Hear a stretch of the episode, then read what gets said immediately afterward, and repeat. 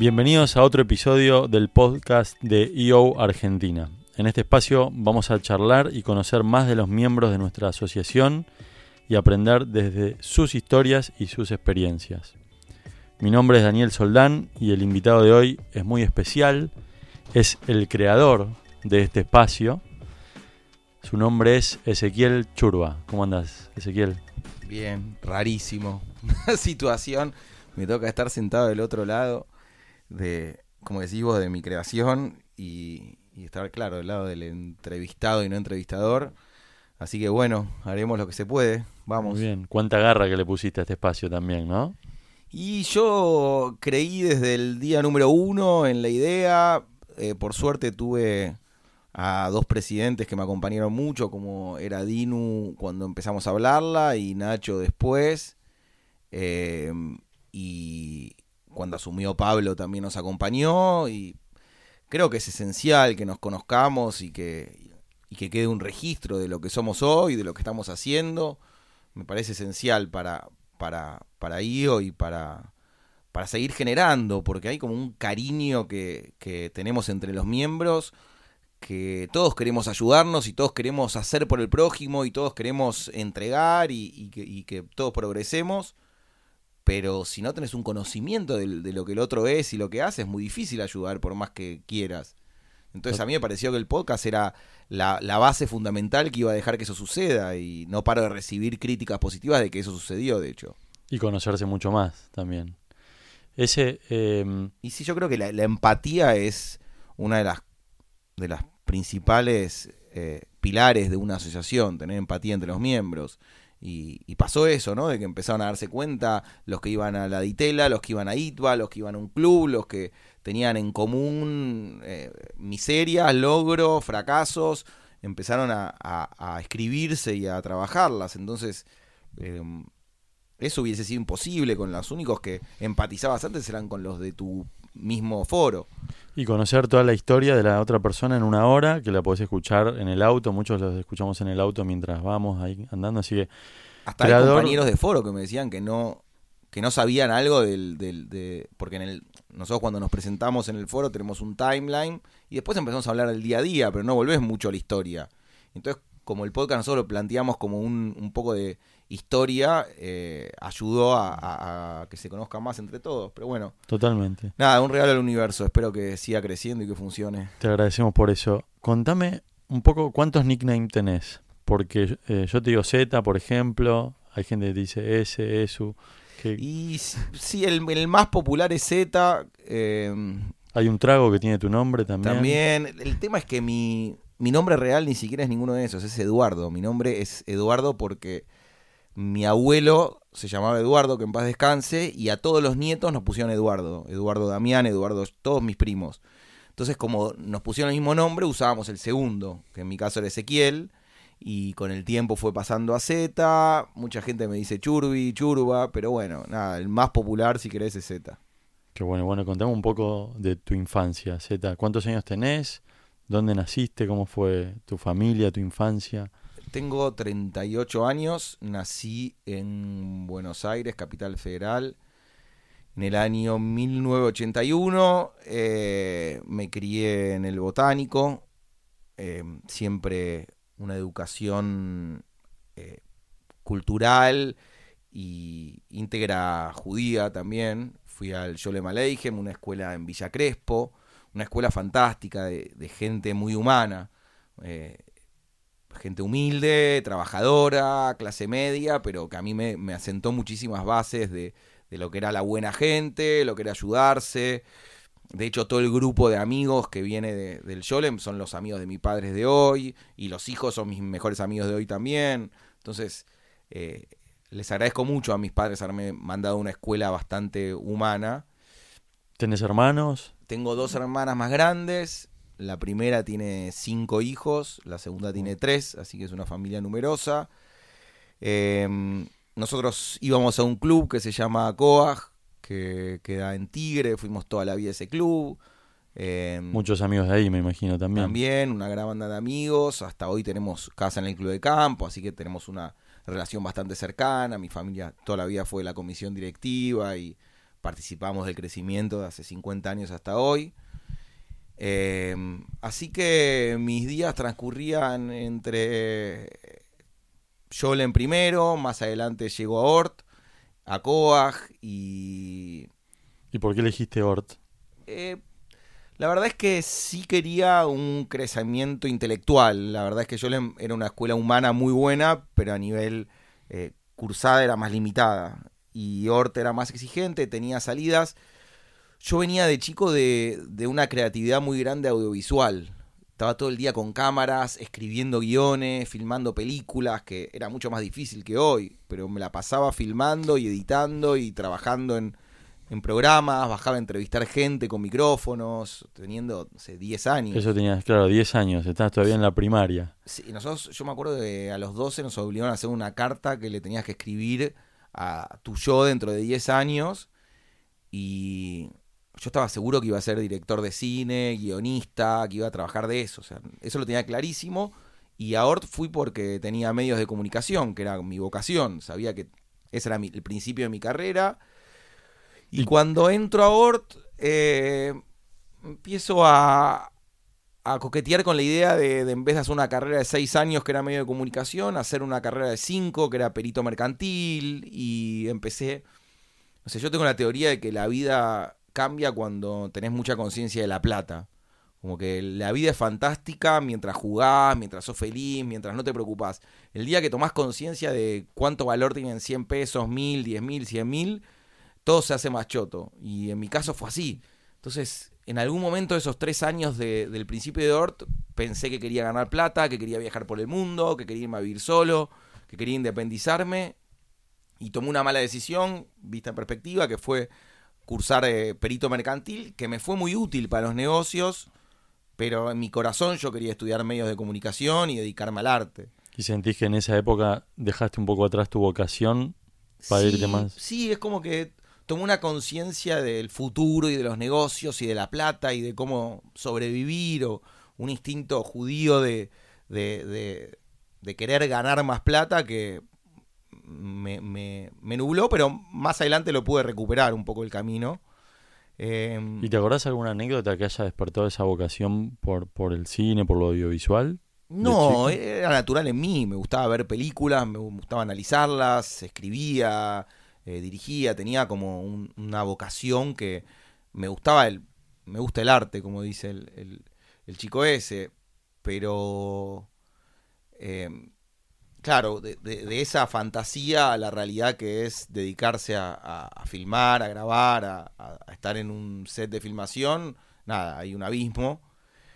Pero bueno, termino de cursar en Ort, me recibo, me recibo milagrosamente con, con mérito.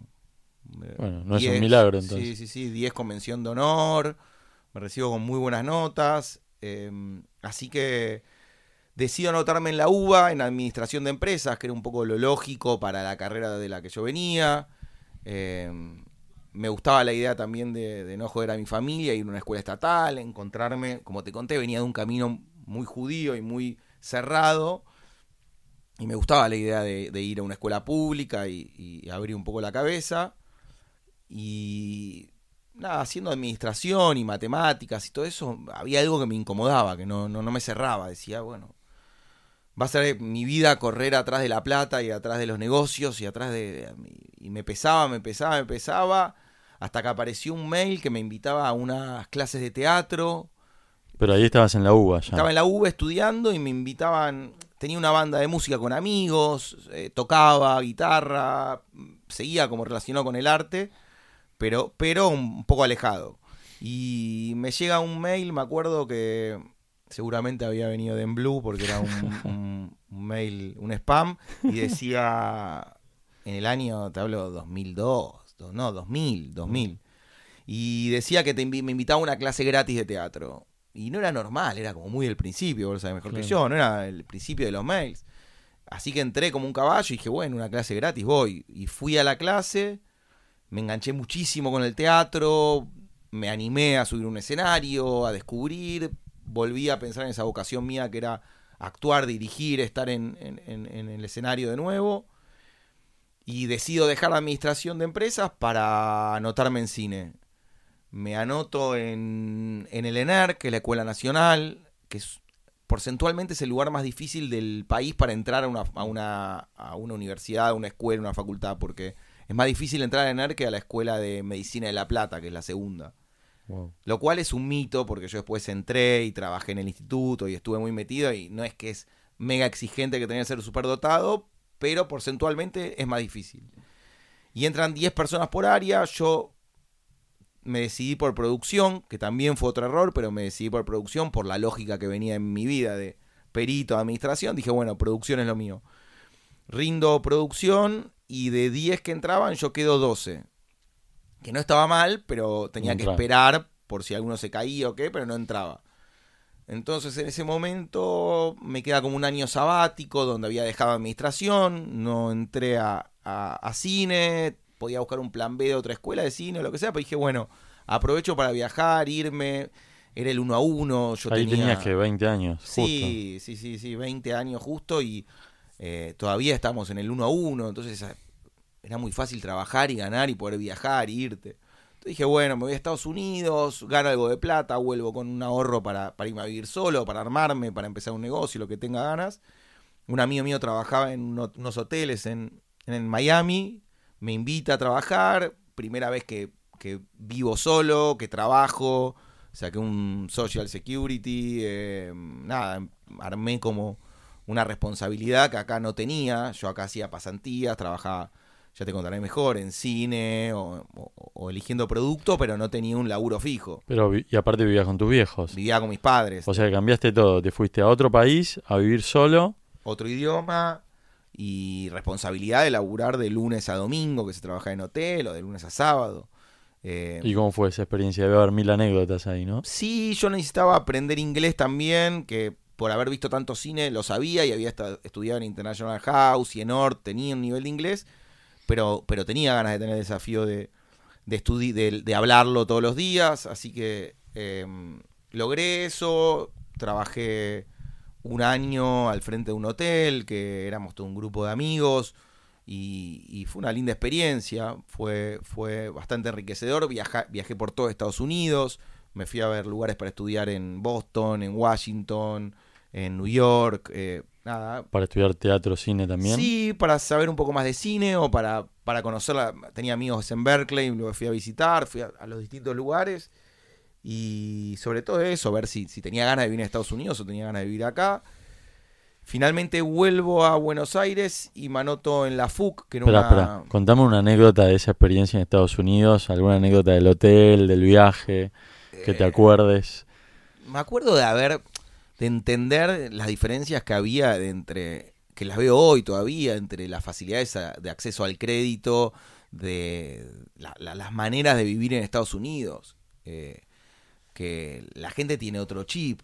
Nosotros vivimos con un nivel de, de miedo y de, y de sensación de inseguridad al día a día y al futuro. Uno sale de su casa, te subís al auto, eh, nada, perdés el trabajo. Lo que pasa, tenés un nivel de inseguridad que los gringos no lo tienen. Entonces, creo que lo que más me sorprendía, más allá de esas anécdotas graciosas, lo que más me sorprendía de vivir en Estados Unidos era encontrarme con gente que no tenía esa, esa sensación de miedo que tenemos acá.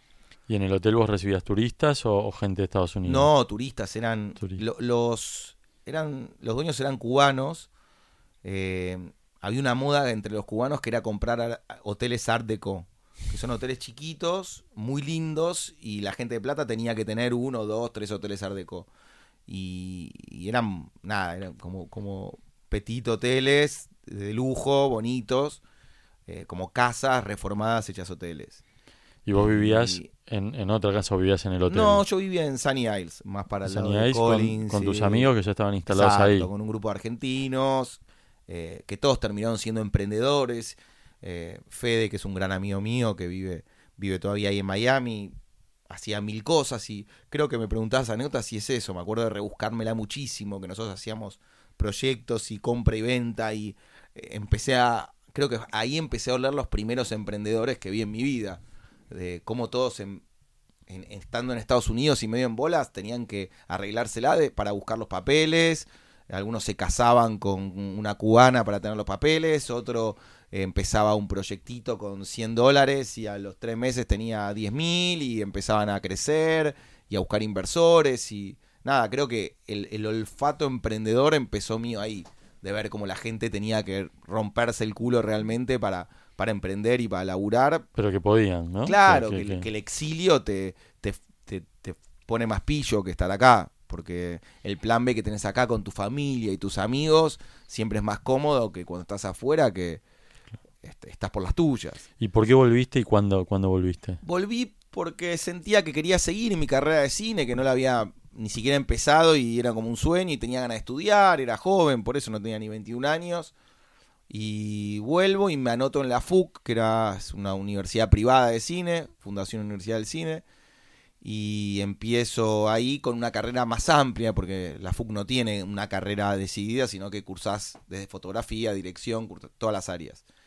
Y fui un año, no me gustó, me parecía que era volver a mi etapa de horta, algo privado, con chicos ricos estudiando, y no, no, no, no, no entendía bien lo que estaba pasando, y volví a rendir para el ENERC, y entré esta vez, milagrosamente. ¿También en producción? Exacto, en producción y esta vez entré como segundo y, y empecé esa experiencia que duró tres años, que fue muy enriquecedora. Yo siempre defino al cine como una caja de herramientas. El cine es cuando vos aprendés y cuando te preparás, lo que te dan es una caja de herramientas y maderas. Y vos podés después ser un arquitecto como Gaudí y hacer un milagro o hacer una mesa de cuatro patas y, un tablón. Entonces, eso es aprender cine. Te dan la, la caja de herramientas y la madera. Después vos vas a ver cómo transformás eso en arte y sos un, un gran director o si haces lo que podés.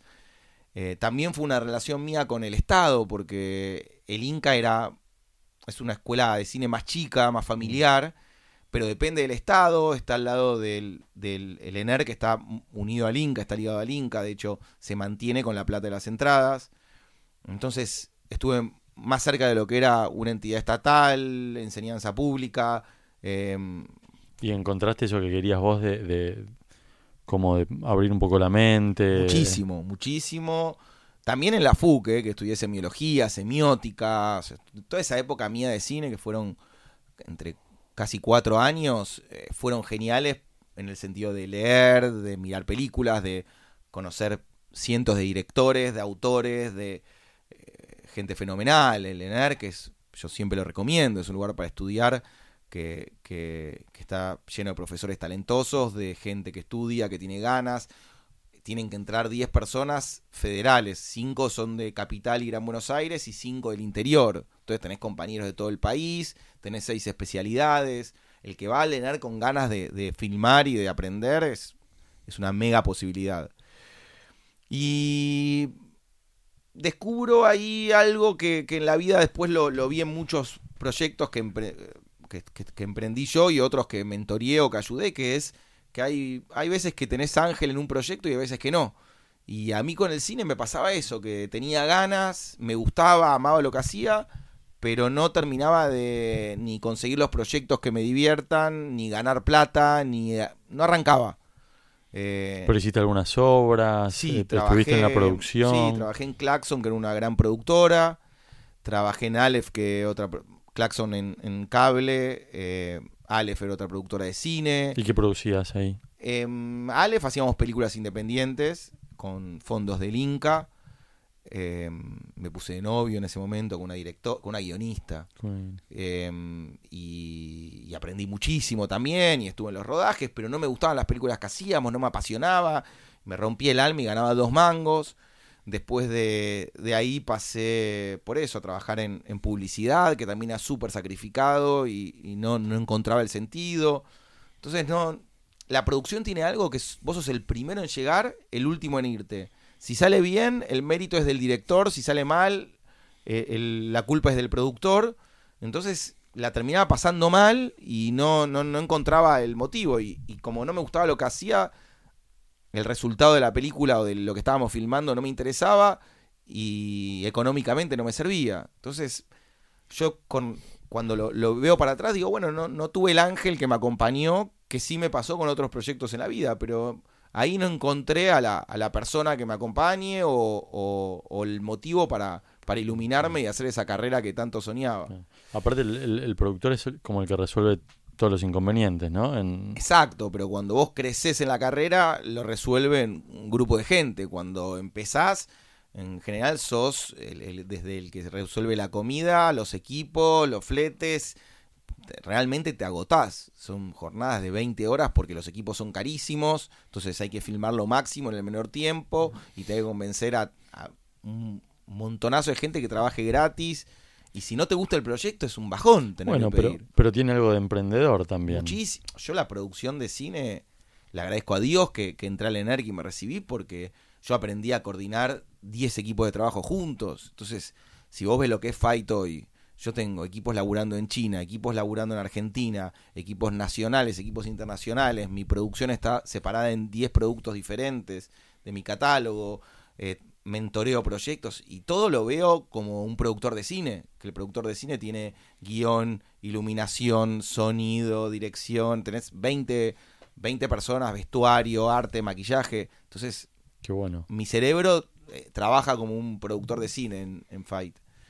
Y contanos un poquito de Fight, porque vos contás esta historia, te recibís en, en ENERC, que tendrías que 23 años, Exacto. ¿No? Más o menos. Sí, 23. 23, 24 años. Estás trabajando en Claxon, en, en Alec, eh, un año más o menos en... Claro, y cada ahí uno. empiezo a, a poner también, yo tenía mucho criterio, me gustaba la moda y tenía mm, como, me gustaba el arte en general, también me gustaba la moda y trabajaba eligiendo productos para empresas. Me mandaban muchos a ferias que había en, en Brasil, en San Pablo, al- a la Fashion Week de San Pablo, a la de New York, a, a distintos países, incluso a China, a elegir producto para marcas. Eh, pensemos que en, que en el año 2003, 2004, 2005 no, no era el internet que es hoy, no había la comunicación, no había Instagram. Entonces, para, para las empresas que querían copiar lo que pasaba con las marcas de Estados Unidos o de Europa, eh, hacía falta viajar, hacía falta buscar muestras, buscar moldes, buscar ideas, saber lo que pasaba en tendencia o tener ideas, pero había que, que viajar. Entonces, eh, tenía marcas que me pagaban por eso. En uno de esos viajes llego a, a China y en mi grupo de amigos que a todos nos gustaba, éramos, nos gustaba vestirnos y sobre todo nos gustaba el skate, el surf, nos gustaba el deporte y faltaba mucho accesorio para hombre, no había. Había accesorios para mujeres que pasa hasta el día de hoy, que accesorios para mujer hay mucho y para hombre no había nada. Y a mí siempre me gustó vestirme muy básico, pero con accesorios. De repente yo soy feliz poniéndome un jean y una remera blanca y unas zapatillas negras, pero a eso le agregás para mí una gorrita, dos pulseras, un collar y cambió todo. Entonces me, me hacía ruido de que las tres, cuatro marcas que tenían accesorios, que eran, no sé, Ripcar, Quicksilver o Adidas, Nike, sacaban todos uno o dos modelos. Entonces nuestro grupo era el que más rápido iba a comprar, lo quemaba y nos quedábamos Sí. todos afuera. Entonces armé una primer línea con la marca Fight, que era un nombre que, que me acompañaba de la época. Ahí de nace, ahí Sí, nace en el Fight. 2005, de uno de estos viajes, empiezo a encontrar que había oferta de, de accesorios de hombre en China, pero no llegaban a la Argentina. Entonces decido eh, incursionar, invertir una plata que tenía, de lo que venía ahorrando de trabajar y demás.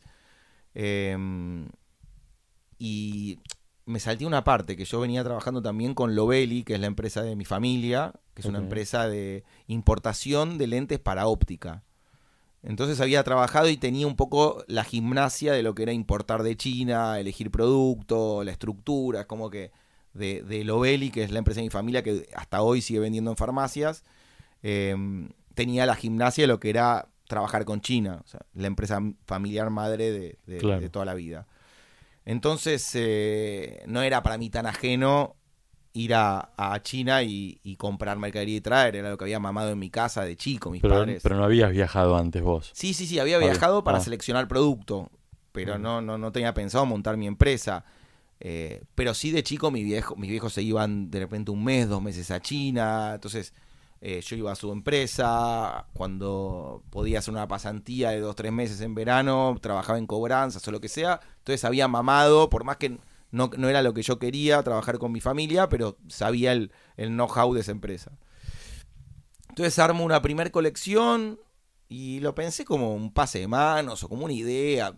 dije, lo voy a hacer paralelo a mi carrera, como, como tantos otros proyectos que hace la gente. Y cuando lo traje fue un éxito. Gustó mucho ese nombre, Fight for Your Right, que significa lucha por tus derechos. Era algo que yo traía de los Beastie Boys por un lado y de, y de Marley por otro. Y que me gustaba mucho. Por más que estamos hablando del 2005, si lo pensás hoy con el Ni Una Menos y con, con todo lo que está pasando en el mundo, es muy importante luchar por tus derechos. Es como el, emblema y el mensaje que yo quiero dejar en, en mi tumba el día que me vaya. Como si me preguntás qué, le decías a la gente, bueno, luchar por tus derechos, a, estudiar, a divertirte, a viajar, a hacer lo que tengas ganas, como es como un emblema mío de, vida que le doy a la gente que quiero. Eh, me parece importante que cuando entendés eso, dejas de responder a un código que, que hay en el universo que no... Sí, un poquito sé libre, ¿no? Libre. Lo que te motivó a viajar a Estados Unidos, a emprender. Sí, mirarte un poco más adentro tuyo, no, no seguir tanto eh, lo que tu familia o lo que el contexto donde naciste te obliga a hacer, que puedas, tengas el, el, hándicap de, pensar y de sentir un poco más. Entonces, muchas veces me preguntaron por qué no, no llenaste la frase Fight for the Right to Party o lo que yo quería decir. Y, y el tema es ese, que para mí cada uno tiene que completarlo. Yo lo regalo y vos completalo para, para lo que lo necesites. Eh, yo te lo estoy regalando especialmente para que te haga pensar. Y Fight automáticamente trajimos y yo había puesto un objetivo de 100 clientes donde quería vender de capital, que eran Falabella, Colón, los free shops y demás, y cumplimos con el 95% de ese objetivo en todos los lugares donde iba a llevar la marca les gustaba la estética, la idea, los productos. Crecimos la línea eh, de, gorras, pasó a sombreros, de sombreros a lentes, de lentes a ropa, a colecciones. Em, ya en el 2007 habíamos abierto un local exclusivo en Ecuador, una góndola. Eh, ya tenía mi local exclusivo de Palermo, que eso fue un hito también, porque ahí empieza la diferencia de, mi carrera de cine y mi carrera de, emprendedor con Fight, de que yo estaba buscando un departamento para vivir por Palermo, porque había juntado plata y me quería vivir solo. Y vengo a un departamento acá en Tames, que era un departamento de 50 metros, con una terracita, y el dueño me dice, ¿y Churba, vos trabajás con ropa? Le digo, sí, tengo una marca que estoy empezando. Era nada, hace un año que estaba con Fight. Y me dice, yo tengo un local acá abajo. Me acuerdo, que salía el departamento 700 pesos y me dijo, si me pagás 2000 te doy el local también, te doy las dos cosas.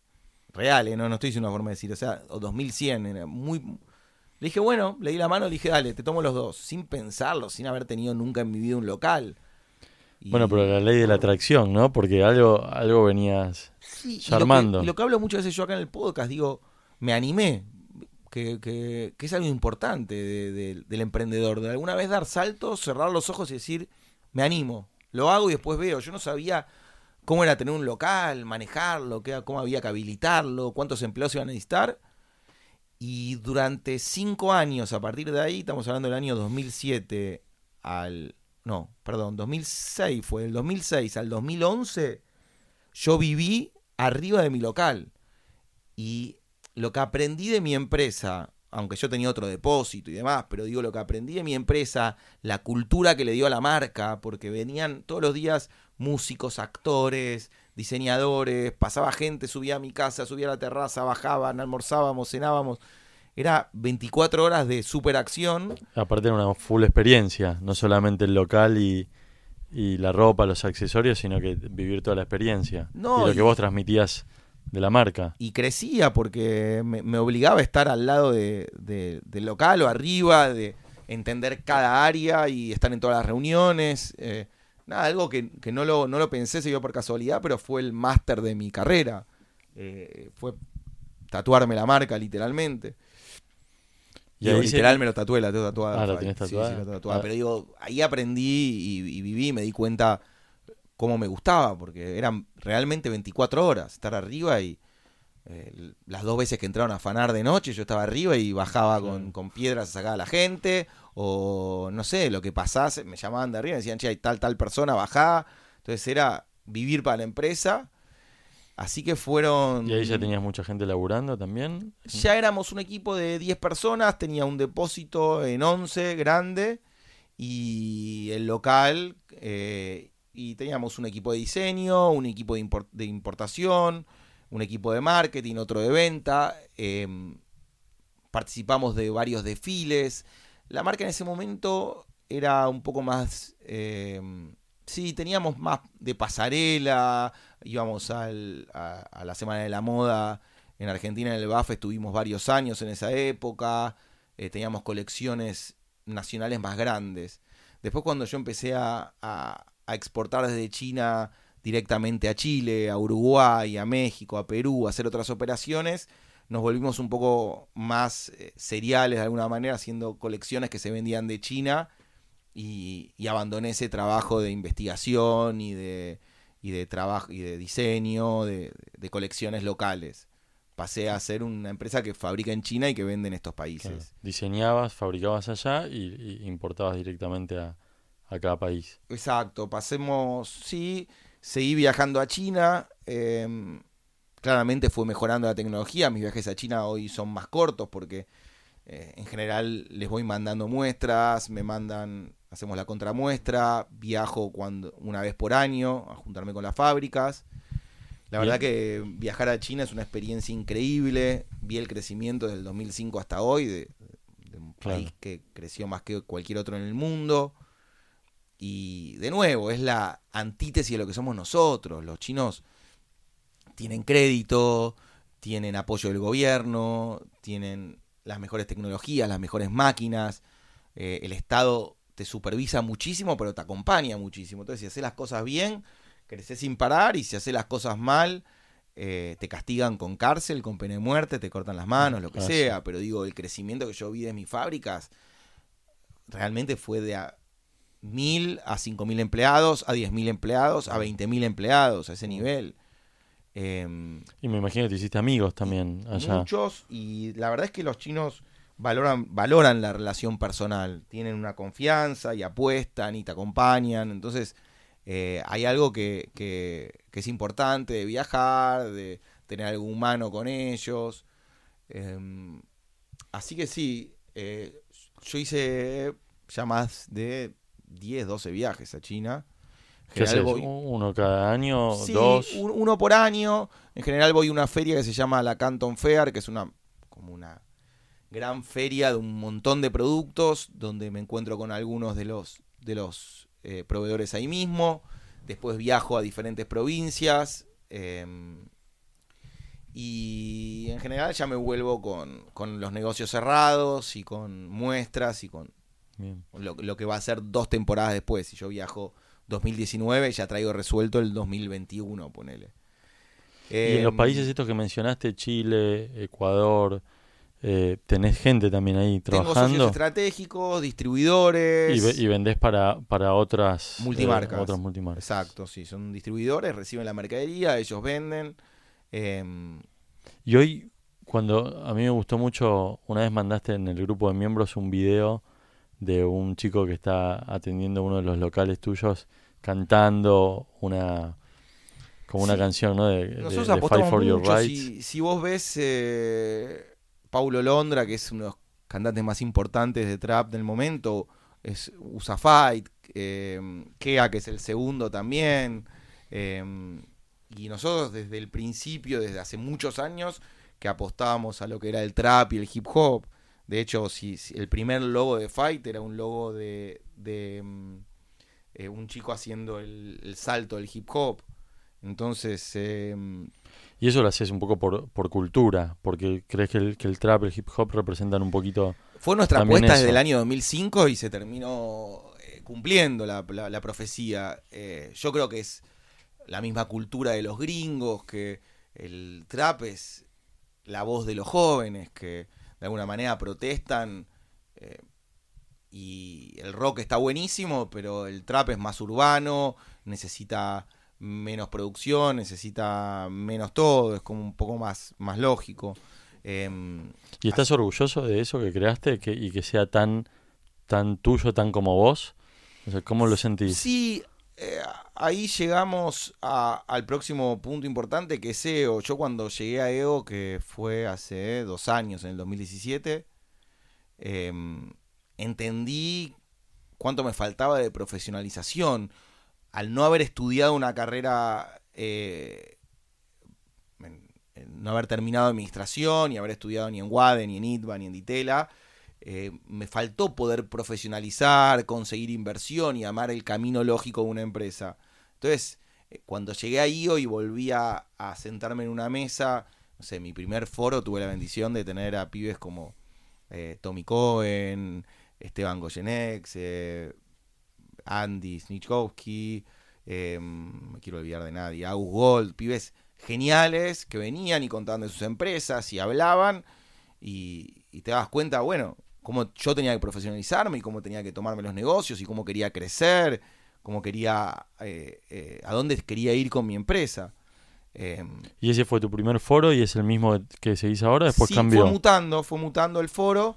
Em, para los que no saben, el foro, nosotros cuando entramos a IO tenemos eh, seis compañeros donde nos juntamos a hablar, tanto a nivel personal como a nivel profesional. Y una vez por mes el foro te obliga a pensar tu estatus, tanto de tu empresa como de tu vida, como de tu situación.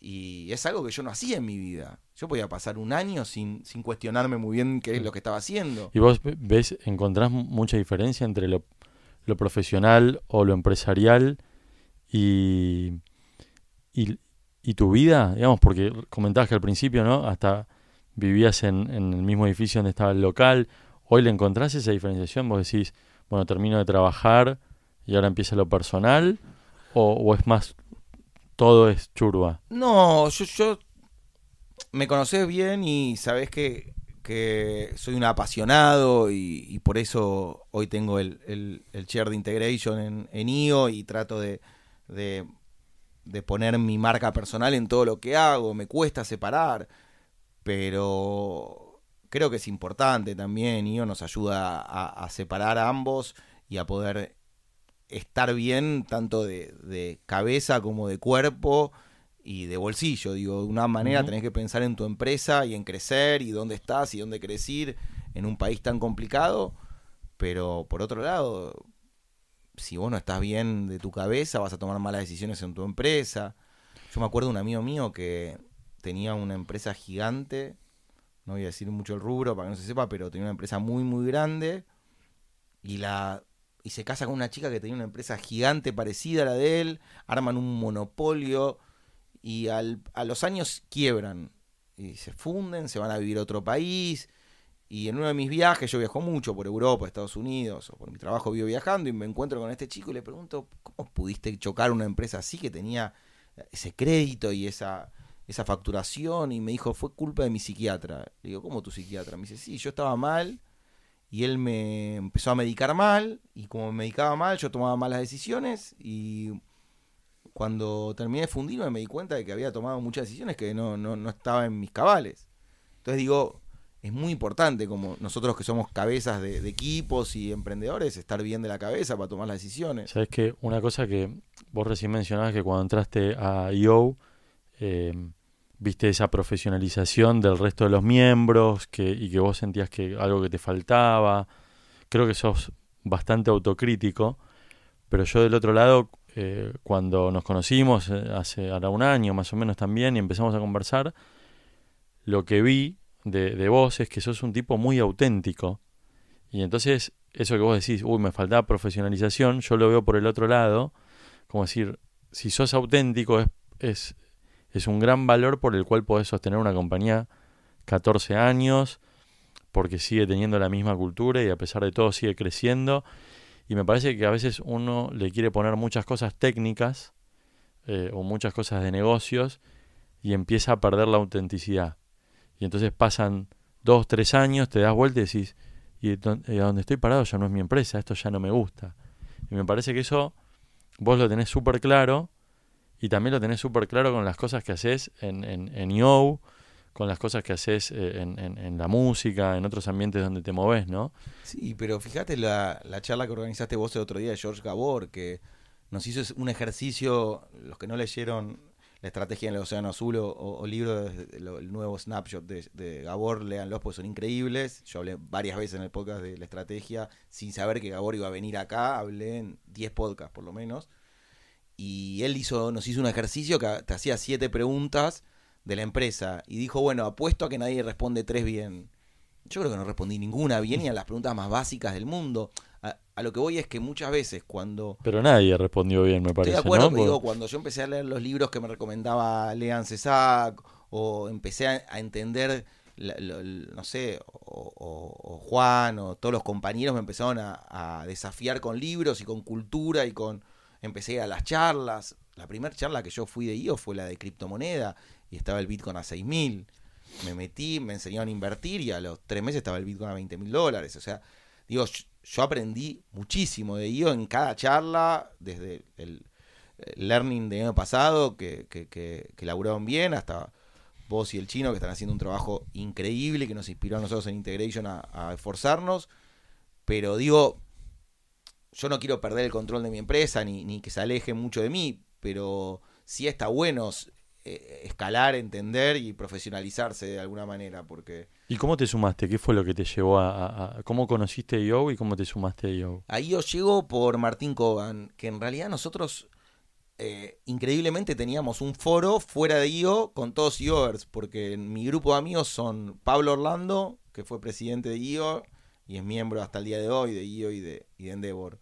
Nacho Carcavalo, miembro histórico de IO. Martí Coan, que lo nombré, miembro histórico que hizo un éxito hace poco. Gastón Silverman, que era Yoer, se fue ahora, pero que, es un, emprendedor también serial. Y otro amigo, Diego, que no es de IO, pero ese era nuestro grupo de, grandes amigos que nos juntamos todas las semanas, que salíamos. Y hablaban también de negocios. Muchísimo, hablábamos de negocio y había, teníamos un, foro sin saberlo casi. Eh, pero bueno, ellos me insistían y me hablaban de IO y me decían, tenés que venir, tenés que venir, tenés que venir. Bueno, me recomendaron. Llegué sabiendo poco y nada, como una sorpresa, y fue una, una cachetada tan grande y, tan linda que me cambió la vida. Y yo, por ¿Qué fue? ¿Qué fue esa cachetada? ¿El foro? ¿Una charla? ¿Un evento? Eh, volver, eso es lo que dije, volver a leer, volver a escribir, volver a pensar, eh, desafiarme, es como estar constantemente reunido de gente mega capaz. Eh, yo siempre digo, a veces me agradecen como me agradeciste vos por hacer el podcast y yo por dentro me muero de vergüenza porque para mí fue un afano sentarme con estas, ya voy 40 capítulos, 40 bestias a charlar desde Mati Botbol, que se me pone la piel de gallina cuando pienso en Mati, que acaba de vender su empresa. Sentarse una hora, hora y media a charlar con Mati es, un escándalo. Eh, pasando, no sé, el primer capítulo que hice con Dinu, con Pablo Potente, eh, con Lea Cesá, que lo nombré antes, eh, Diego Noriega, no sé, son nombres de tipos que, que, hicieron historia en Argentina, como vos, que fueron de los primeros en, participar del marketing digital. Entonces, sentarse con esos tipos, vos yo me voy de, esa charla y escucho la historia de su vida y lo que hicieron y no es que me acuesto a dormir y duermo como un angelito, me voy a dormir y me queda todo lo que hablé con ellos y me levanto al otro día como, como una furia para, para, para progresar, porque tenés enfrente y te están dando su tiempo, su cariño, su comprensión eh, eh, y su confianza a tipos importantes. Entonces, para mí eso es un, una cachetada y me digo, bueno, tengo que ser mejor por ellos también. Y sin a mi foro, obviamente. Y esa iniciativa la arrancaste incluso antes de ser parte del board, porque sos del board de, este año, digamos. Hace, hace, dos años que estás en IO. Sí un año civil, segundo año, un año civil ayudando como podía. Ayudando con el podcast y, todo. Y el segundo año entré, sí, en el, en el board con Pablo Potet. yo entré con Dinu presidente. Cuando entró después Nacho, eh, Nacho Reutemann de presidente, eh, Nacho es muy amigo mío, yo lo ayudé bastante con todo lo que fue Austral, fui desde el primer Fuego Austral y siempre estuve presente y siempre lo acompañé, entonces Em, no participé del board porque era bastante nuevo, pero sí le di una mano con todo lo que pude y Nacho fue el primero a autorizarme el podcast. Y, y Pablo cuando sabía que iba a asumir le dije, che, Pablito, contás conmigo para lo que quieras y ahí fue que armamos. ¿Y por qué eh, elegiste Integration? Bueno, creo que caía de Maduro, que en mi lugar era Integration. No, no, no, veía otro entre Integration y Maio tenía que ser y Integration pensé que iba a ser más divertido. pero bueno, siempre estoy para, para lo que necesiten. Em, así que eso, la verdad es que yo me resultó un, un trampolín en, en todo sentido. Em, yo lo recomiendo muchísimo a IO. Y, y si no es el perfil IO, si tenés que ir a Endeavor o si tenés que ir a Vistas, pero si conseguís un, un lugar donde te dé networking, eh, conozca gente, puedas compartir experiencias, eh, para mí es fantástico. Porque hay como una fantasía de que cuando terminamos de estudiar, empezamos a trabajar y a ganar plata, no tenemos que hacer nada más, ¿no? Tenés que criar hijos y ya está, terminó tu vida. Y, y llega como una cachetada para decirte, no, hermano, te falta leer un millón de libros, tenés que hacer cuando estuvo Lean se saca acá, con todo. Lean es un tipo que está hecho, estamos de acuerdo, ¿no? Sí. Hizo los 20 cursos que hay. En Harvard, en Berkeley, acá, allá. Y son tipos que no necesitan ganar más plata ni aprender más. Y son aprendedores seriales, siguen. Entonces digo, Ego viene a mostrarte todo lo que, lo que te falta y, lo importante que es crecer como persona y como empresario. Y eso que decís vos como persona también me gusta porque ayer eh, fue el, el evento de, de Integration en el teatro, ¿no? Entonces eh, salía, después volví a casa y digo, mirá cómo con un evento pasamos tres horas juntos conversando y lo comparaba eso con mi grupo de amigos, tengo un grupo de amigos chiquitos, somos tres o cuatro, digo, mira, hace un montón que no me junto con mi grupo de amigos y en la semana me vi tres días, o sea, los tres días de la semana me vi con los miembros de, de EO y qué distinto es estar en un evento de learning con la química que se da en un evento de, de integration. Y así una semana también había sido la noche de póker. Y me parece que, aparte esa magia que compartimos, ¿no? De, lo que es el nunca nada nadie en el foro, y después sentarse a hablar en una noche de póker y decir, che, nunca nada a nadie, y podemos hablar abiertamente. Es, para mí es súper importante el, el, rol de integration y generar esas cosas porque es una magia, como decís lo del cachetazo, ¿no? Es una magia increíble. Medio como empezó esta charla también, el tema del podcast, o sea, los integration de alguna manera es trasladar el podcast a la vida, que es poder charlar y que el que esté al lado te cuente sus miedos, sus fantasías o lo que le está pasando, que se pueda abrir y, saber que uno cuenta con el otro. Nos toca vivir en un país muy difícil. La Argentina eh, particularmente este, este año 2019, porque no sé cuándo va a escuchar la gente este podcast, pero digo, hoy con lo que está pasando, eh, vivimos con una dinámica de mucho miedo, de mucha, de, mucha neurosis de lo que va a pasar, de qué va a pasar con el dólar, qué va a pasar con el gobierno, qué va a pasar con el próximo gobierno. Y la mayoría de nosotros empieza el mes con varios millones abajo, pagando sueldos, pagando alquileres, pagando seguros, pagando costos manteniendo familias.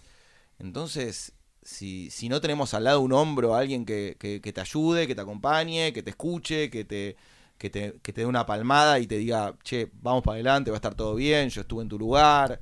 Claro, que te comparte una experiencia, ¿no? Similar o una sensación. Fuera o dentro del foro, pero en general esa, esa empatía de nuevo me parece que, que es importante. Eh, no solo venimos de este 2019, venimos de los últimos 10 años complicados con el kirchnerismo, que, vivimos las mil y una, con un macrismo que nunca terminó de arrancar. Entonces, de los últimos 12 años, 15 años de nuestra vida, fue un baile constante. Entonces, no es, no es el país más lógico para ser emprendedor. Yo muchas veces entiendo que un emprendedor de, palo alto lo pones en Argentina y dura dos meses. Porque se le mueven todas las variables, ¿no? Fíjate, fíjate los ejemplos prácticos. Cuando viene acá un Uber que le prohíben trabajar y no termina de negociar y que no sabe qué hacer. Cuando ahora, hace dos meses, un, viene un, un juez y prohíbe Globo, Rappi, pedido ya que estén en la calle por las medidas. Entonces, la mayoría de las aplicaciones y las empresas gringas eh, vienen a Argentina y no entienden lo que pasa. ¿Te pasaron muchas de esas en Fight? A mí me, me pasa de que no hablamos tanto de la cultura de Fight, pero nosotros tenemos eh, tres variables que, no se pueden tocar, que es calidad, precio y diseño. Fight siempre, yo cuando hago un producto de Fight siempre tiene que tener calidad y en nuestra página tenemos garantía por un año de cualquier producto, que algo de indumentaria más de un año no necesitas. Entonces, durante un año puedes cambiar tu producto si falló. Y tiene que ser de buena calidad. Precio, nosotros somos militantes del cheap fashion. Queremos que la gente pueda comprarse algo accesible, que sea descartable. No, no, no, no, no creemos que generar marca implica vender algo carísimo, sino que sea totalmente accesible para una clase media, media baja, media alta. Nosotros apuntamos por ahí al target. Y eh, diseño tiene que ser diferencial. No quiero que el, tipo encuentre lo mismo que hay en Fight en, en un Walmart, sino de que tenga un agregado de diseño, un diferencial y que por eso vengan a comprarme a mí y me paguen. Y claro, que sea exclusivo por el diseño y no por el precio. Sí, pero la variable de precio es una variable que Argentina te la tacha, porque el nivel impositivo que le ponen, eh, cómo fueron generando cada vez más, más gastos con la inflación y, demás, es imposible ser competitivo. No podés salir a vender barato. En, vos pensás que Chile tiene impuesto cero a la importación. Vos compras en China una gorra, digamos, a un dólar y la podés vender a un dólar veinte y ganar plata. En Argentina mm. vos tenés un 70% de impuestos más todo lo que te cargan, ya para empezar multiplicás por dos. Con un dólar galopante que vos tenés que programar que vas a, vender a un dólar dentro de seis meses, tal vez ocho meses. Entonces, eh, es muy difícil hacer cheap fashion como si puedes encontrar en miles de tiendas de Estados Unidos o de Europa donde todo sale un dólar, dos dólares, tres dólares, cuatro dólares. Eh, acá es imposible. Entonces, hay que ser muy fuerte para mantener esas variables, calidad, precio y diseño. Sí, que la de precio nos, nos cuesta y yo no, no siento que represente esa variable, no, no, siento que esté representada como cuando empezamos y como me gustaría. A mí me gustaría ser militante del cheap fashion, ser bien barato, bien canchero, bien dinámico, poder eh, importar seguido, traer... ¿Y en eh, los otros países ves que, que, te resulta más fácil eso? Mucho más, mucho más, porque tenés un acceso al crédito, no sé, nosotros en Perú tenemos un acceso al crédito brutal y no, no, no, no pagamos las tasas que nos obligan a pasar acá, a pagar acá. Entonces podrías definir que Fight es una marca internacional, ¿no? Lo es, lo es internacional y de hecho el próximo paso inmediato es eh, ser una marca online internacional. Mi idea es de que Fight pase a venderse un 100% eh, online y no depender ni de los distribuidores, ni de las cadenas, ni de socios, sino de que desde China se venda a todo el mundo online. E-commerce, derecho. 100% e-commerce. Y ahí tenés que hablar con Juan Martitegui. Hablé con Juan varias veces, pero bueno, habla un idioma muy difícil de entender, ¿viste? no es muy fácil. Pero eh, quiero hacer exactamente lo mismo de Juan, asociado a la, a la moda, eh, pero yo creo que eso es democratizar la venta también, que podés llegar con un muy buen precio, llevarle directo el descuento al usuario final, eh, saltear a, en general nosotros un distribuidor nuestro multiplica por dos. Nosotros le vendemos un producto a un dólar, él lo vende a dos. Aparte tu marca habla mucho con el, con el usuario final. es un distribuidor, entonces él le vende a un local que lo multiplica por dos. Entonces nosotros empezamos vendiendo algo a uno y llegó a cuatro. Cuando en realidad yo podría cortar esa distancia si vendo directo, eh, abastecer a países que hoy no vendo, eh, gracias al dropshipping que hoy tenés en Amazon eh, tanto Europa como Estados Unidos, tenés una Alibaba, tenés eBay, tenés un montón de plataformas para vender online. Eh, Fight es una marca que hoy está vendiendo entre un, casi un 40% de su venta en los países online, desde Mercado Libre, pasando por Dafiti, tenemos alianzas estratégicas con Nechus, eh, con vendemos en NetBoutique, que es una de diseño, vendemos en las tiendas exclusivas de Falabella, de bueno, tenemos un montón de plataformas online donde trabajamos y yo como, como CEO de la empresa propongo que el futuro sea 100% online. Eh, por más que me, traigas la inversión, como digas, toma, tengo tantos millones, gastalos. Eh, online. Debería ser online.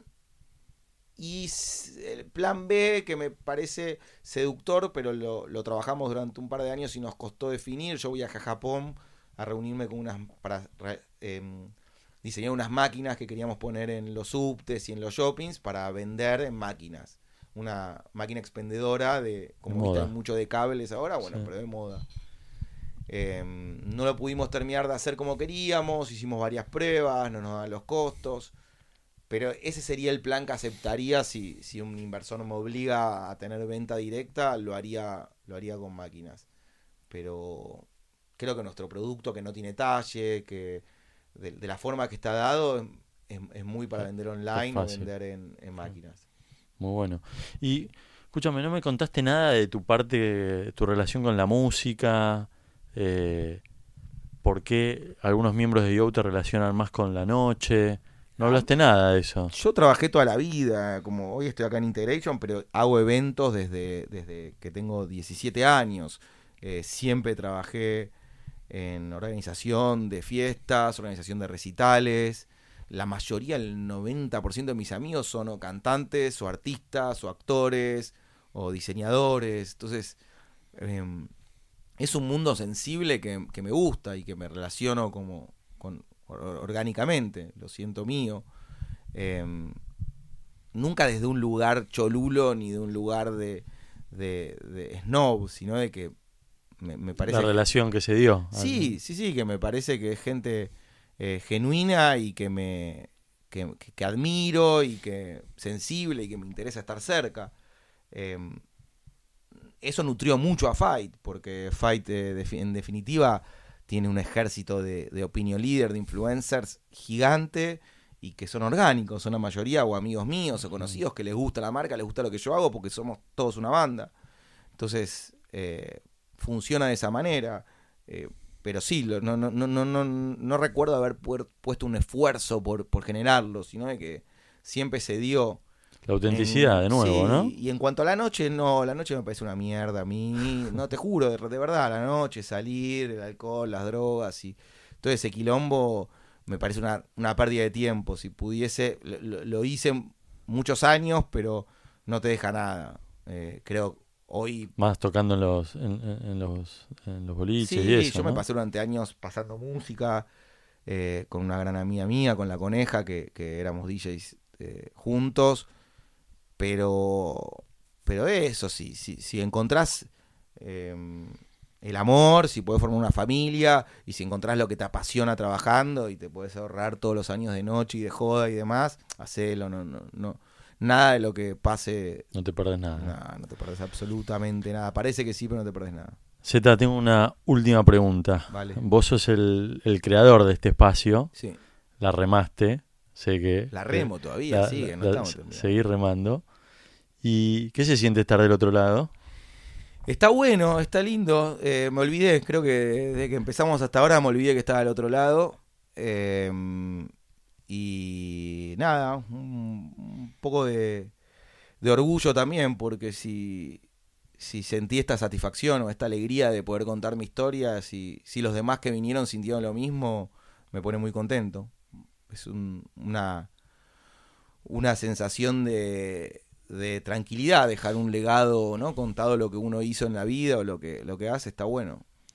Bueno, muchas gracias. Gracias también por el legado que dejás del podcast y, lo que seguís haciendo, porque creo que eso es algo que construiste para, para que se quede en, en.